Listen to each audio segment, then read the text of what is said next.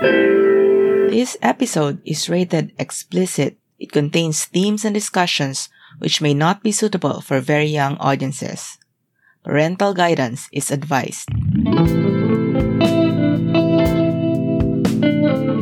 Around 80% of the Philippine population identifies as Roman Catholic, so the Catholic Church largely influences the state of sex education in the country.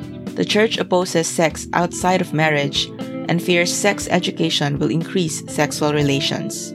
Additionally, the Church opposes implementing sex education in schools as well as the distribution of contraceptives. It prefers to rely on parents to teach their kids about reproductive health. However, many families are either unequipped to do so or will not address the subject directly with their children. Because of this, a lot of Filipino adults who grew up in the Philippines are uninformed about sex and don't even know the basic concepts such as what is consent? And how do you know that you've already had sex?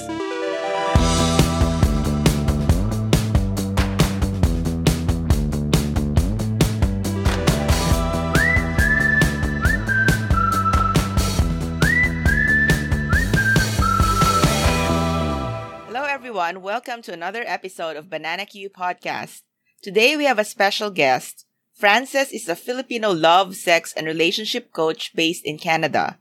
She also has a podcast called Liberating Me, where she gets candid about her journey towards liberation, decolonization, and stripping down a ton of conditioning that does not serve her. So, Frances, hi, welcome to our show. Well, thank you for having me, first of all, and I'm really excited to be here today. So, how did you actually end up being in Canada? So, funny story. my mom, who's originally from in Visayas, um, my mom is originally from Leyte, went to med school in Cebu, finished her residency in Manila, and then married a guy from Manila, my dad, and then basically put her practice in Manila. So one day on my last year in university, my uncle, who still lived in Leyte, asked my mom, "Oh, can you accompany me in Manila? I'm going to attend an orientation around Canada." And so my mom is like, sure, I'm going to accompany you. And then when she sat down in the orientation, she's like, it looks like Canada is so cool. And because she's a doctor here um, in the Philippines, she applied thinking, you know, her younger brother is coming with her because we don't know anyone here. And then four months later, after the application, we got approved. Oh. We're like, we're all shocked. I thought at first she was just joking because at that time I was in the state doing like an exchange program. And then I told her, I don't think we can do Canada or US because it's already cold in the US. I mean, I can't handle cold. You want to go to like Canada, even colder. And then after four months, the paperwork came out. And then two months later, they, they left the Philippines. So all in 2011, applied in April, paperwork came out in August left Canada for October, and then I was left finished in the Philippines with my last semester in university. And at that time, I'm conflicted whether I want to move because you know when you're in the Philippines, when you finish a degree, you kind of put yourself in a certain pedestal that oh I'm going to be a career woman. This is, so I was so conflicted until finally I city, and I'm like you know what I might as well go because you know my entire immediate family, which is my mom and my sisters, are already here. And then yeah, I moved here and I was miserable in a nutshell. And then okay. my uncle who invited us to that orientation is still in the Philippines. Oh wow. okay. Teasing him like I think you scammed us to going to move here. The irony. Of course, you've been there for a while, right? So by now, I, I hope that you already know people. Yeah, by now, I'm, I think I'm fully integrated. I'd like to think that. Great. That's great to hear. Okay, the love and sex coach. What does that mean? How and why did you decide to become one? What happened is that when I first moved here in Canada, I didn't know what to do with my life. you know, I'm so clueless because Canada is such a diverse country wherein they really root for immigrants to pump the economy. They have a lot of mm-hmm. nonprofit programs that help immigrants integrate to Canadian culture. And one of that program, they put me a youth integration programmer and I just sit down, listen about Canadian culture, listen about life skills. Mm-hmm. And then I'm like in my head, these life skills are so much common sense. Why are they teaching that? But it makes sense. For me, I'm, I'm willing to sit down in the class because we get paid minimum wage just to listen. And then they pay for Oh, wow, okay. for a transit pass. So, you know, my immigrant self was like, oh my God, it's cheap, it's free, I get paid, so no problem. I don't have to find a job right away. Yeah. And so in that integration class, that's kind of when I first encountered life skills. But the more I go deeper into it, I'm like, this is actually useful. And then timely at Mm. that time, the facilitator, who's also a coach, is relaunching the program for coach training. And because we're 18 in the class, I have a podcast that gives you a little bit of context. Like first episode in my podcast kind of like shared what brought me to coaching, but hmm to summarize it in this episode, she have seen how much I'm open and willing to like learn and translate it in a way that makes sense and useful to me. So she invited me to do the coaching program. And at that time I'm clueless, right? I'm like, I don't know. I don't really know what coaching is. I didn't know there's a Yeah. million dollar industry behind it already. Ooh. And plus, the, the people who taught me coaching are like old ladies, like they're like 60s and their 70s. I'm the youngest at that time. I'm only 21. The next youngest is like 31, 32. Oh, wow. You're really young, the, the batch. Uh, yeah, and then there's like I think twelve of us, if I'm not mistaken, and there's only two Asian, and then one of them dropped because she got pregnant. the next youngest is around 33, and then the next one is in her 40s or 50s. I'm the youngest. I'm the most clueless bunch. The problems that I bring in the table are so just, you know, if you look back, I'm just like a whiny lady, like, oh, my boyfriend, I just want to say like that. And so I finished the program. And at that time, while I was in the program, I was in a long distance relationship. And I was like, oh, we're going to get married. We're going to have kids. Only to find out after the program, like, you know what? This is not serving me anymore. This is bullshit. And so I let go of that relationship after I completed the program because I I felt that I finally integrated all of the lessons in me, that I had the courage Mm. to, you know what, let go that doesn't serve me. And then I started dating. But when I started dating, that's when I kind of like, this is fun, this is interesting. Until I met my now husband. Mm-hmm. He ended up becoming the first guy that I ever went out with, that I ever literally did everything. Went out movies, go on dates, because my last relationship was a long distance. So right off the bat, we would only see each other once or twice a year, right? Yeah, that's different. we're emotionally connected, but we're so physically disconnected. But you know, the distance make the heart grow fonder. That's like our theme. But then now I Mhm. have a real, a, consistent human in my life that I go out with. And I'm a late bloomer because I had sex late. My husband is the first guy I ever slept with. I think I'm already 24 when it happened. and I was so oblivious of what sex is. Like growing up in the Philippines, I party a lot. I, you know, I go to clubs. I, I meet a lot of men. But funny story, anytime I get contact with them physically, like I don't mind making out. But the moment that I feel that they're hard, I panic. I'm like, oh my God, I'm gonna, get. I'm gonna die. I'm not ready. I'm so young.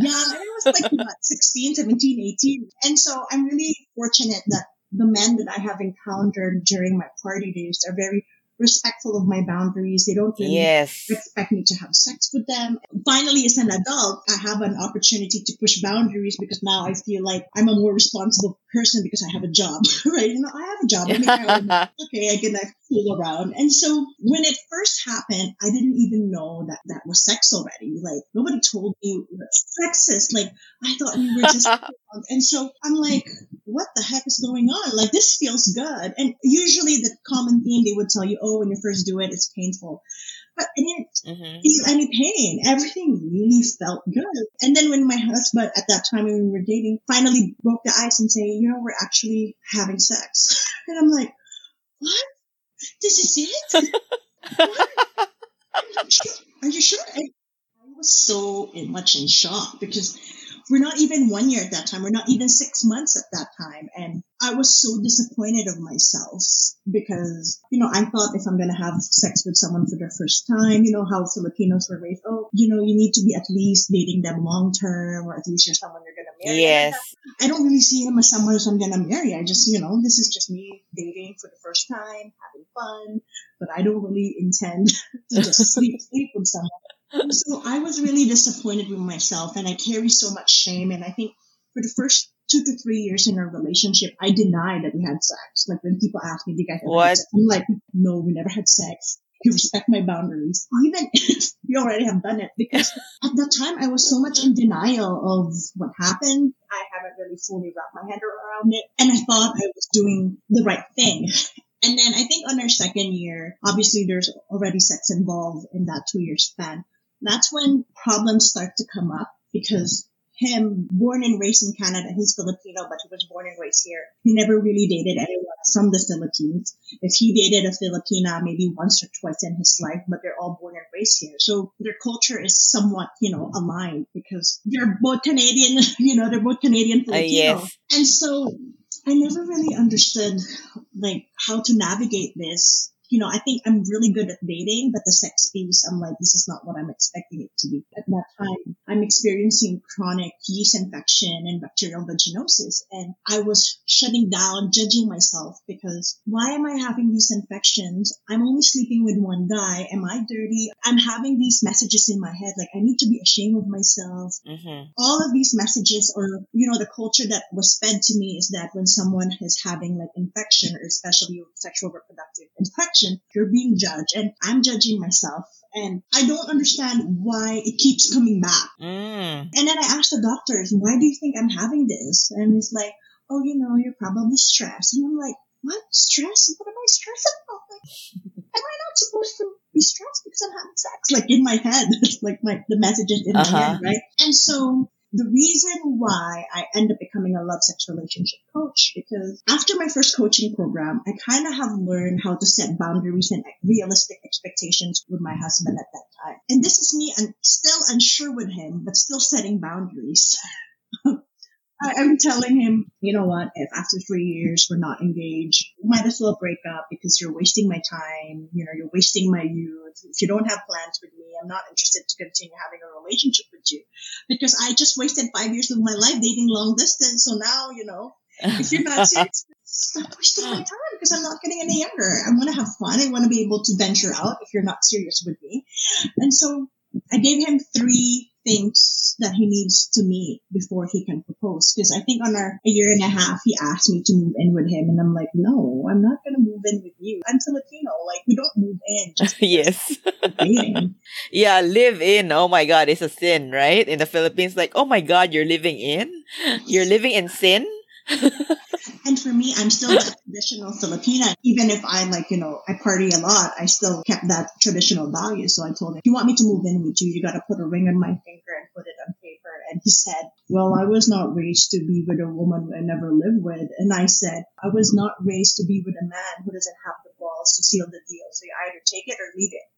And so I think on in our relationship because of my first coach training program, which is a general life coaching program I kind of have set the boundaries for that and kind of set the expectations. And when you start meeting my expectations about the criteria before I marry him, that's when I start to panic because I'm like, holy shit, he's really serious. I told him he, I want him to go to the Philippines to, to be introduced to my friends, understand my life, see where I came from. Because he'd never been, he'd never been to the Philippines the way oh. I go back, like, you know, tour around, understand my culture. The last time he went to the Philippines, he was there for five days. And all what do you see in five days? Traffic. That's all you see. yes. So he's slowly ticking the box. And then I started panicking because I don't know if I really want to marry this guy.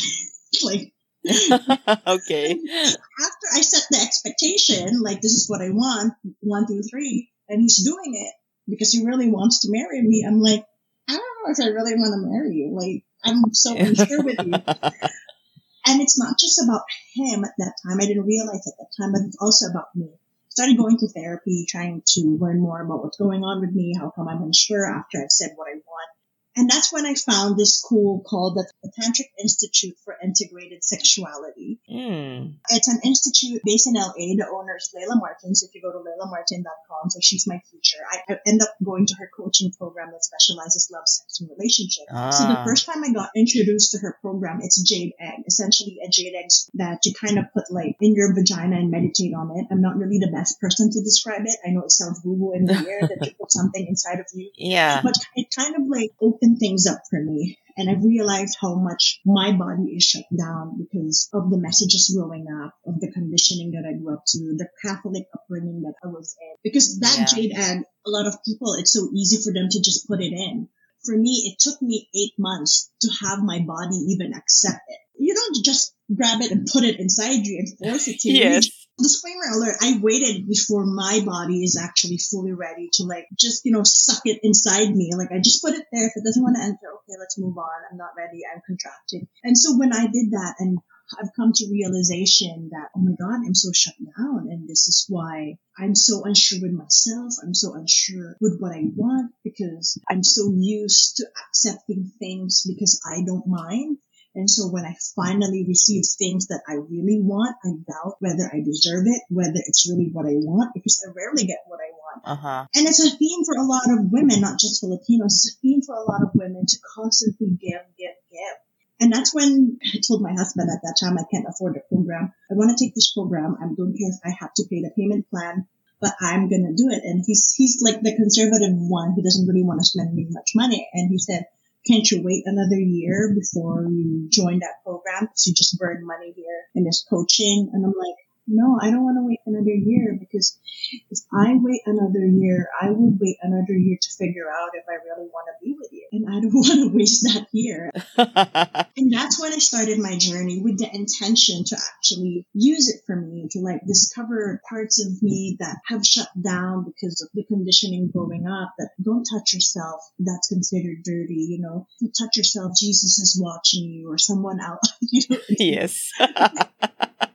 It's the first time that I start buying like a sex toy and I don't even know what they do. And it's like, I'm fucking 27 and the heck am I doing? I'm just so clueless. So that's kind of how I end up. To summarize it all, out of my own need, out of my own Mhm. struggle in my relationship, I thought that the first coaching program was enough, Uh-huh. but it only got me the relationship that I deserve, but it didn't bring me the relationship that I want.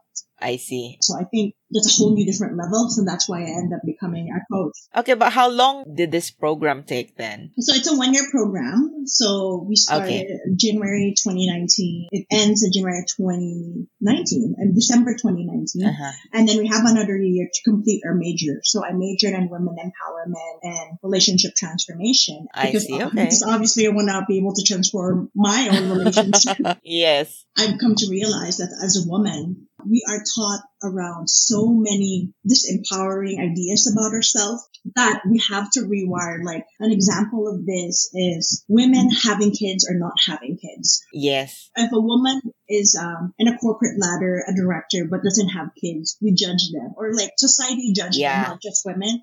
Oh, you know, she's selfish. She just wants her career. But then if a woman was career oriented had a kid and decides to work, oh, she's not really a good mother because she's not taking care of her kids.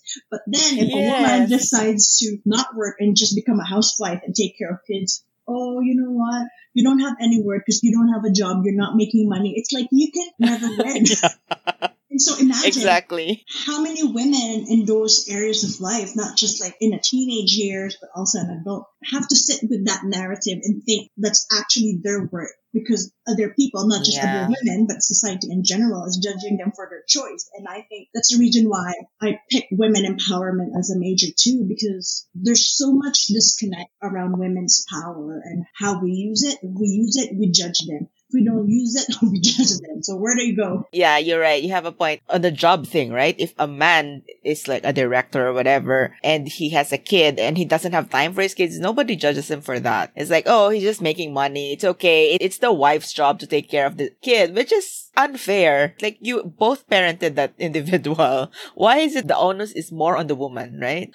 Yeah, and then you wonder why people have issues with their relationship dynamic with the opposite sex because they don't really have a well balanced example growing up on what it's like to have a relationship with a mother figure and a father figure.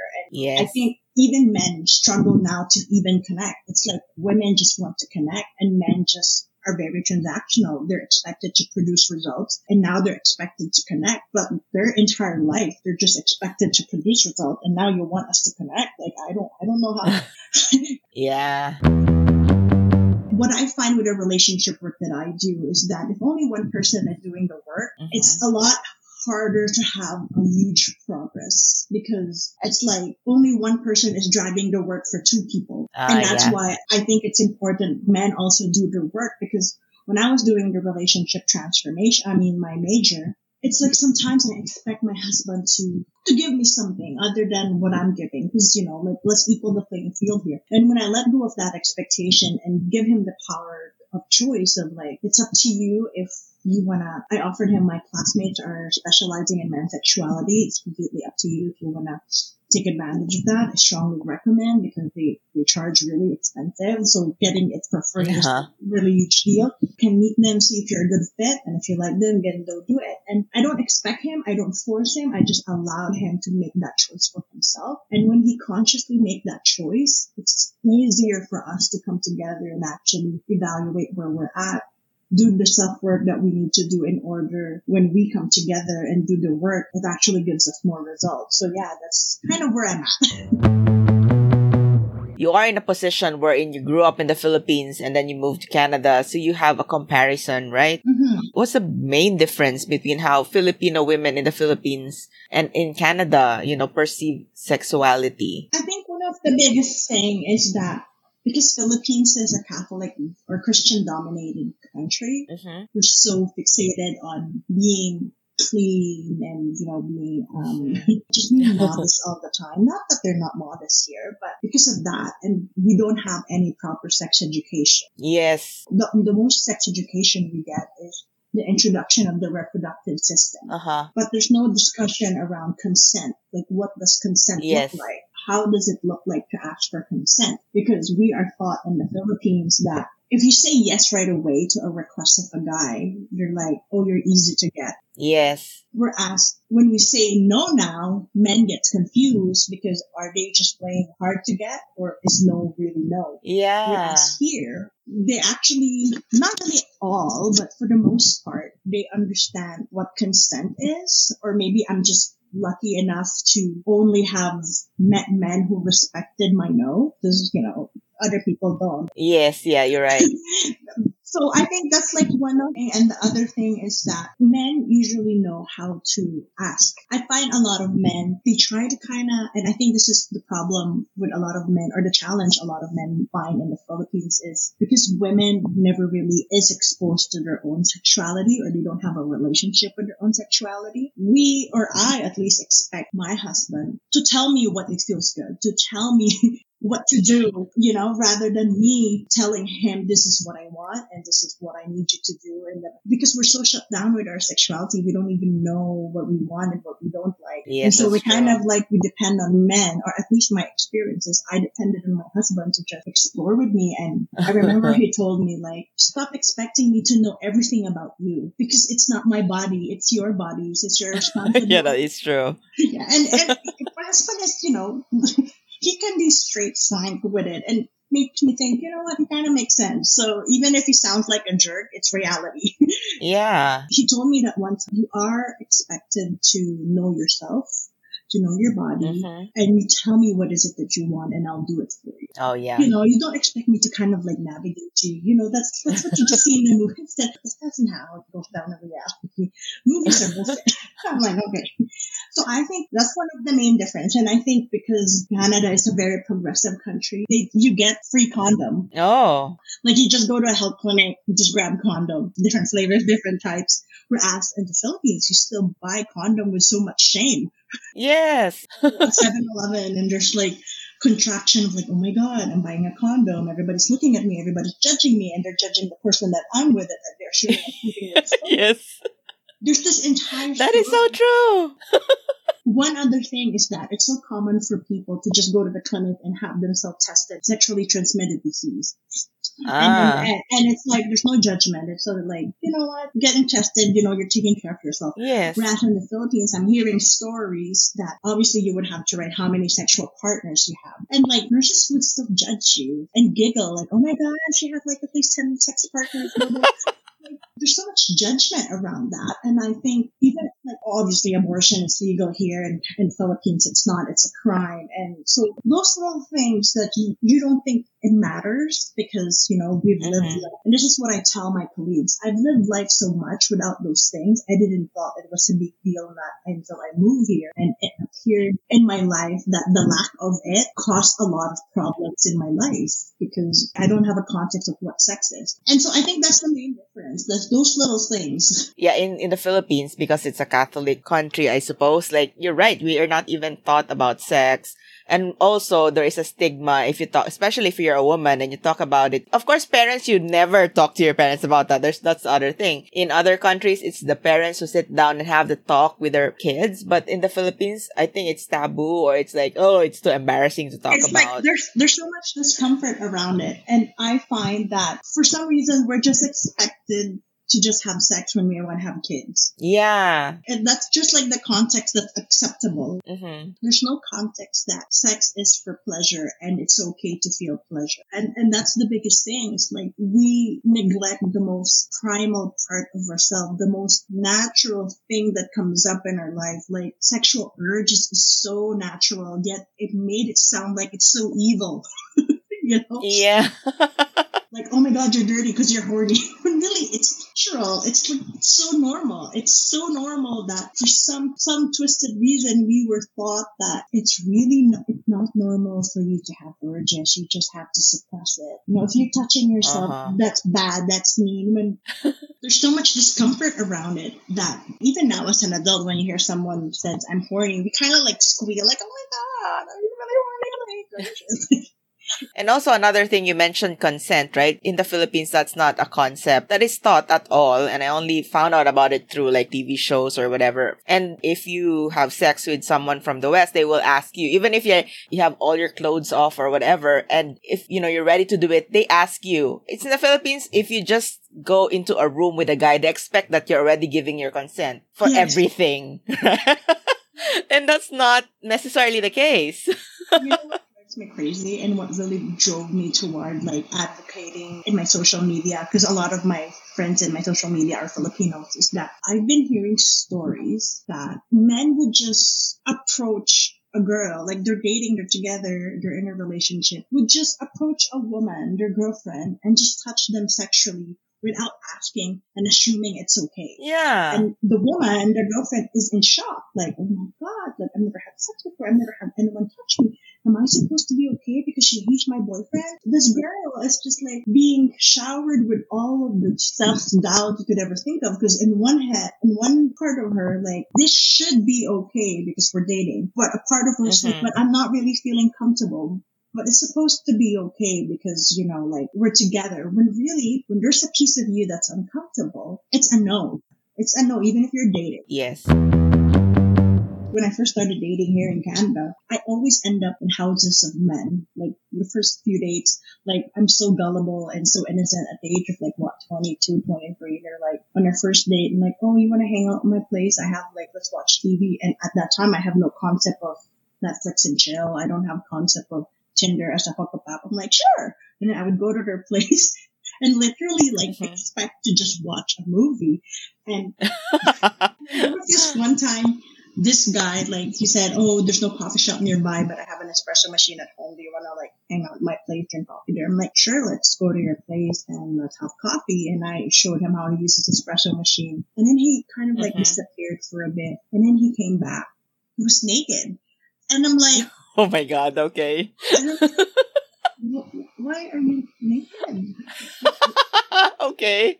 Just like flat out naked, and I'm like and then I told him, I, I don't think this is going to work out between the two of us. It's like, what do you mean? I don't think we're on the same page. It's like, what do you mean? I met you I'm like, yeah, but I'm still a virgin, so I don't think this is going to happen. and then I'm like, oh, why are you in Tinder then? I'm like, well, because my friend told me, you know, meet other people, you know, find a new friend. So I went to Tinder and literally meet new people. Like I took it literally. and it's like, no, Tinder's a hookup app. I'm like, oh, okay. So I, I, don't, and I think at that time because I was very clear, I'm not ready to have sex, right? I don't know you. Mm-hmm. I met you. Like this is the first time I'm meeting you. I went, I went to your place with understanding we're just gonna have coffee because you have an espresso machine, and then you're naked suddenly. I don't know why you're brushing my hair. okay. That is so funny. And then. Because she said, you know what, you're lucky that, you know, I'm okay with it because if it's any other guy, they kind of like expect you to have sex with them. And I'm like, yeah, I don't think it's going to happen. And I think after that point, I remember after like multiple dates of going to men's houses, and I think it happened three more times. it's like I never learned my lesson. and so I'm like, I, I don't wanna, I don't wanna go dating anymore. And then when I started going back to dating, and I met my husband, I told my friend, okay, I'm, I'm meeting this guy in a restaurant. This is the information of the restaurant. I'll take a photo of his vehicle if I end up going to his vehicle. After 24 hours, you haven't heard from me, call the cops. Even though hell, because I went again to someone's house. I'm so privileged that I was able to honor my no in those moments. And I have flat out have said no and I did not shut down and freeze. But imagine women who are already in a relationship and is in freeze mode because their partners expect them to just accept it just because I got news. And I, I told my husband, I'm like, what do you, what do you think about men saying I got needs? He said, they're just desperate to have sex with you or because if they say they got needs, they can provide it to themselves by touching themselves. Why do they have to pressure you into doing it? He's right though. Yeah, I think that's the problem in the Philippines that they think that just because you are you already agreed to be their girlfriend, that basically you agreed to everything they want to do ever, which is not usually the case, right? Yeah. Even in the moment, if you had at the beginning of the night you decided, okay, I'm gonna do it, I'm gonna have sex. But you could always change your mind in between, and but they need to respect us. The problem is in the Philippines, men like to say, you led me on. Like, how dare you blue ball me? You have no right to do that. Like, why is it again our problem? right? Why? If I ask you to go down on me and you don't give it, can I tell you you led me on? You led me to believe you're gonna mister. So what? Who's the bitch now? For women out there, especially Filipino women, a lot, especially the party scene in the Philippines, a lot of people come in to the party scene as an adult very much unaware of who they are, what they want, and the center that they end up saying yes to the things they don't like, they end up getting raped. They end up being unsure whether or not that was rape or not. Like I have people tell me like, I'm not really sure if that was rape because there's no penetration. I don't know if I should like complain. And then I'm like, the fact that you doubt your experience, it's just so sad. And I mean, it's not just Philippines. I've met women here in, in North America who have that experience, but for them, there's so much support, right? Like you know that issue I've heard in the Philippines that there's this like attendant who went in the hotel Yes. with a bunch of apparently gay guys, but but I don't know what happened. I think apparently they realized she wasn't really raped, but before that verdict came out, the news was that she was raped, and a lot of people were blaming her, the victim. Yeah. Like, oh, why did she agree to be in a room with a bunch of guys? Then it's like, it was her fault. It was her just like inviting them to do whatever they wanted with her. Like, that is such a wrong mentality to have. And that's the really annoying thing about Filipinos in general, that they like to blame the victim. Like, if somebody got raped, the first question is, what was she wearing? I mean, look at me. I went to random stranger's house. I, when my sister learned about it, my younger sister, obviously, she kind of like grew up here as a teenager. She's like, why would you do that? I can't believe you're my sister. Just from a random stranger's house. And, and I'm like, I don't know. I'm gullible at that time. I, I really, literally don't know anything. I didn't know any better. yeah. But now, if I trust the guy energetically, I would still go to their house up to this day. But however, I set the expectation right away before I go to their place. Like, I just want you to know, I don't want you to expect I was like having sex or anything like that. Like, Ah. especially when I was Philippines, I'm already engaged. I would still go out with men and I would tell them, I, I just want to let you know I'm already engaged. I'm not really looking for anything romantic, but I wouldn't mind to hang out with you and get to know you and just make new friends or create connection. And I think men really appreciate that, that like it's clear to them because for the most part, Ah, yeah. they always kind of like expected to figure out women. Yeah. Yeah, that's true. And I think that's really important for, for women to feel confident to say what they want and not second guess themselves with the decision they make. Because men are thought that she's just playing hard to get. So now they're gonna ask again, ask again and expect them to yeah, say yes. exactly. And then that's when we feel pressured. Oh my God, he keeps asking, he keeps asking. I might as well say yes. And I think that's like the biggest struggle among our culture because we were, women are taught one thing and men were taught another thing. And now we try to come in together Mm-hmm. and there's just so much disconnect. One person thinks the other thing and then the other gender thinks another thing. So that's why I think self work first and then coming to the relationship work if you're dating Ah. someone is very important because understanding your own conditioning before you even try to fix the relationship. And I think that's my struggle in my own relationship.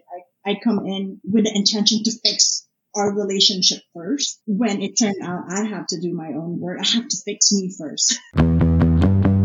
So when you work with your clients, so they raise their issues and then you help them. For one-on-one clients, it's usually when they come to me, obviously it's in the context of love, section, relationship. Love, it could be because they're wanting to find love, but they're not finding it. Okay. And then one of the things that we'll uncover around that is that they lack the self-love that they need in order for them to show up or just the confidence that they need, right? Sometimes love equates to confidence. The more you love yourself, the more you are sure with yourself. And when you are sure with yourself, the more confident you are with yourself. But even if a guy says no, it's not a big deal. Like when a date didn't work out, it's not about me. It's about we're not just compatible and that's okay. Basically, they usually come with a problem around those areas, love, section, relationship.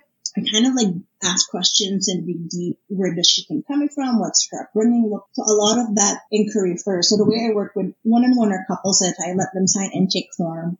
I ask them what is their desire Mm. because a lot of people get confused. What is a therapist and what's a coach, right? Mm-hmm. Especially for me, I didn't really felt any different seeing my therapist or seeing a coach because the way I approach my therapist is the way I coach. So for my therapist, I'm just, I'm a very lovable client because I'm very much, very clear with what I want. This is where I want to go. This is my struggles and how can we go there? The difference with therapists and coaching first is we usually deal with problems. Like I'm, I'm bulimic. I have mental health issues. I can't sleep. But with my coaching work, I ask them, what is it that they want?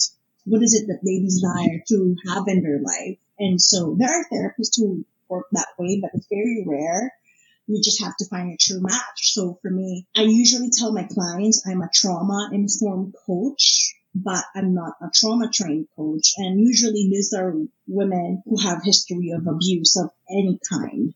Oh. And if they haven't done the work, any type of trauma work, then I usually refer them first to a mental health specialist because I don't want them to start having like psychosis during our session and they haven't yeah. really worked you know, I'm very aware on how to hold space for trauma because I'm a trauma informed coach, but I'm not trained to consistently support them, right? Because it's a different Okay, type of yeah, level. yeah. So, so that's the main difference with coaching and therapy is that therapy is more like science, more mental health issues to deal with the problem. Mm-hmm. Therapists, they usually help people to survive. Ah, yeah, So, yeah. you Okay, know- you that's a good difference. Yeah. Yeah, like they're trying to survive. So he, here's what's happening for us coaches, especially coaches who knows what they want and who knows who who they want to work with. They only deal with clients who's ready to thrive. I see. They're working, they're happy with their life, but there's just something missing. And so we kind of like bridge the gap. of, Mhm. This is what I want, but I don't know how to get there.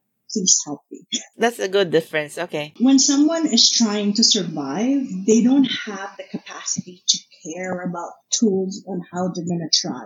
Their mind space is all about, I just need to survive. And this is the reason why there's no such thing as mental health in our culture in the Philippines. Because for the longest time, our parents or ancestors are so busy trying to survive that they don't have time to whine about the wrong apple. And their first Yeah. priority is to bring food, right?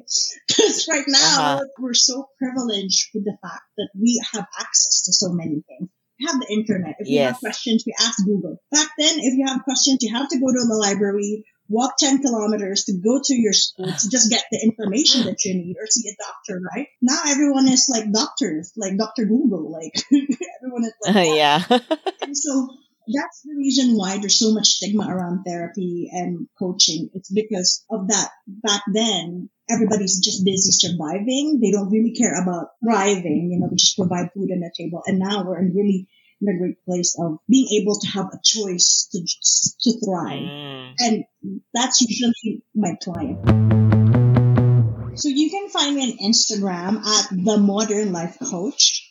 You can find me on Facebook, which is facebook.com slash modern life coach. But I also have a podcast. You can find it in any podcast platform like Spotify, Google Podcast, Apple Podcast called Liberating Me. And Liberating Me podcast is all about my liberation journey towards love, sex, and relationship and personal growth. I usually interview people that I have interests um, topics like my colleagues in the industry, like anal sex mm. for men, like what it's like for a woman to give anal sex for men, like things like oh, that.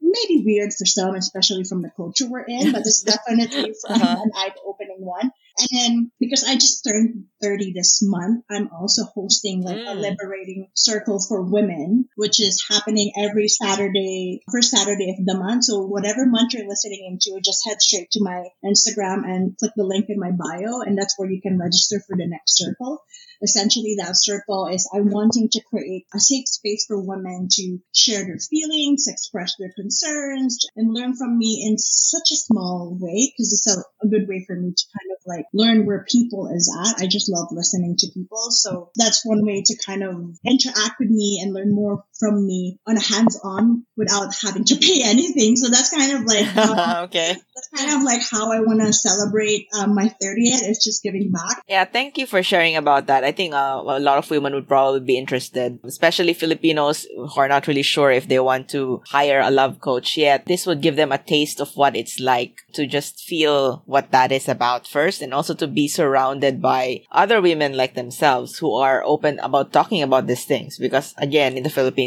this is not really something that's normal to just discuss with anyone. So.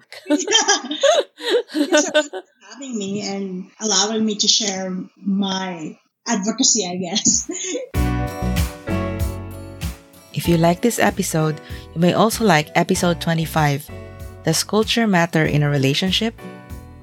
To be notified whenever we have a new episode, please subscribe to our podcast on Apple, Spotify, or wherever you listen to podcasts, or follow at Banana Q Podcasts on Instagram or Facebook. Thanks for listening.